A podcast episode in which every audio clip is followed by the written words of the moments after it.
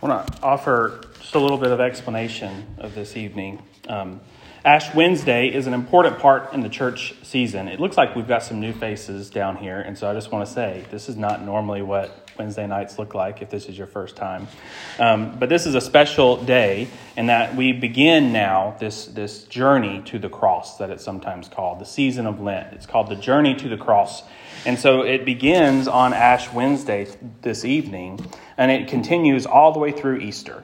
Um, it's 40 days, mine, and plus the Sundays as well. And so it's, it's this season of journeying towards the cross. It's an important part of our faith.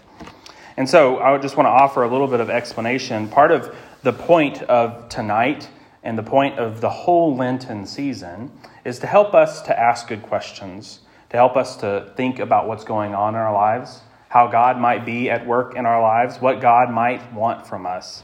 It's questions like what sin is active in my life? What part of my life have I not yet given over to God? How have I failed at loving God? How have I failed at loving my friends, my family, my neighbors, my schoolmates, and my workmates, and even enemies? How have I failed at that?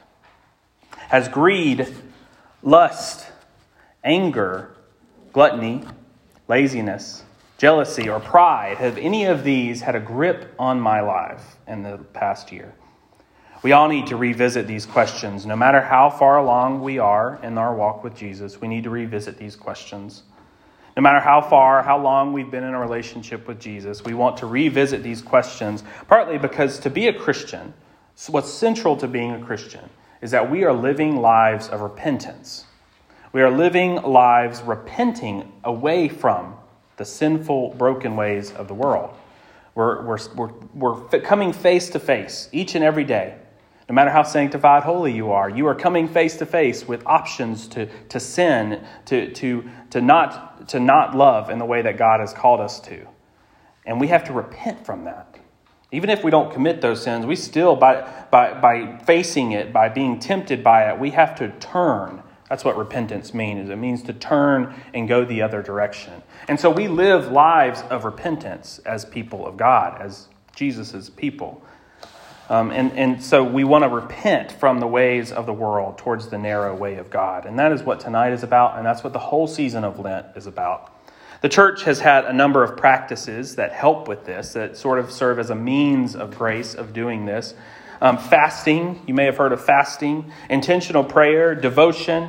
These are all important aspects of the season of Lent. Um, the questions that I've just mentioned, they can best be answered when we're intentionally thinking about them.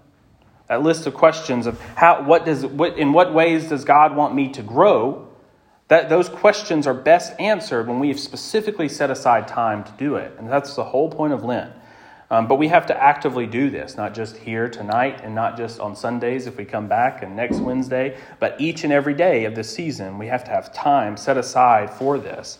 And so that's what fasting is all about. It's about taking something out of our lives that we typically do, that we normally do on a day to day basis, in order to replace it with some time of reflection and contemplation about what God would have for us. Perhaps you are aware that you spend a little bit too much time on social media. This is a great thing to fast from during this season social media. Cutting back from that could be an important step to acknowledging these sinful patterns that might be trying to creep up in our lives. Uh, other things might be um, maybe you find that you end up watching several hours of TV, whether that be uh, the news, shows, or movies, this can often cultivate laziness in us. This is something that we want to avoid, right? Having laziness in our lives. Or maybe you've been carefree in what you're eating. You recognize maybe you've been eating too much. Maybe you haven't been eating enough good, healthy food and you've been eating other stuff in place of that. Um, Lent can be a great season for you to commit to not eating something. It can be, a, can be a very important way of doing this, taking steps.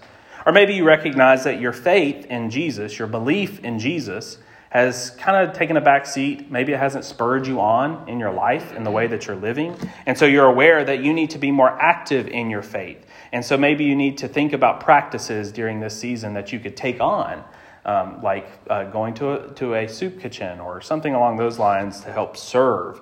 Um, so, adding service to your normal schedule could be a good thing to do. Or the Spirit is making you aware of your busyness and your lack of devotion and your, and your uh, desire to work hard and earn more. Practices of fasting, prayer, and active love, they're central to this season of Lent. Not just so that we can do them during Lent, but so that even after Lent, perhaps we take on new patterns of loving God better. The Isaiah passage that Pastor Mary Elizabeth read reminds us that it isn't the practices of prayer and fasting and attending church and doing these things. It's not them in themselves that are doing anything like magical in our lives, right? It's not that, you know, God, God makes it clear in Isaiah that just doing these practices um, blindly or, or just because it feels like it's what you should do, that's not going to, to allow you to grow, um, especially if nothing changes in your life and the way that you're living. And then Paul reminds us from 2 Corinthians that the experience of full salvation, the experience of salvation, of being saved, um, that God has for us, that God desires for us, is, is possible now. It's not just something we wait for when heaven comes, it's possible now. Salvation is today. Paul says, Look, now is the right time. Now is the day of salvation. And so we live into that now.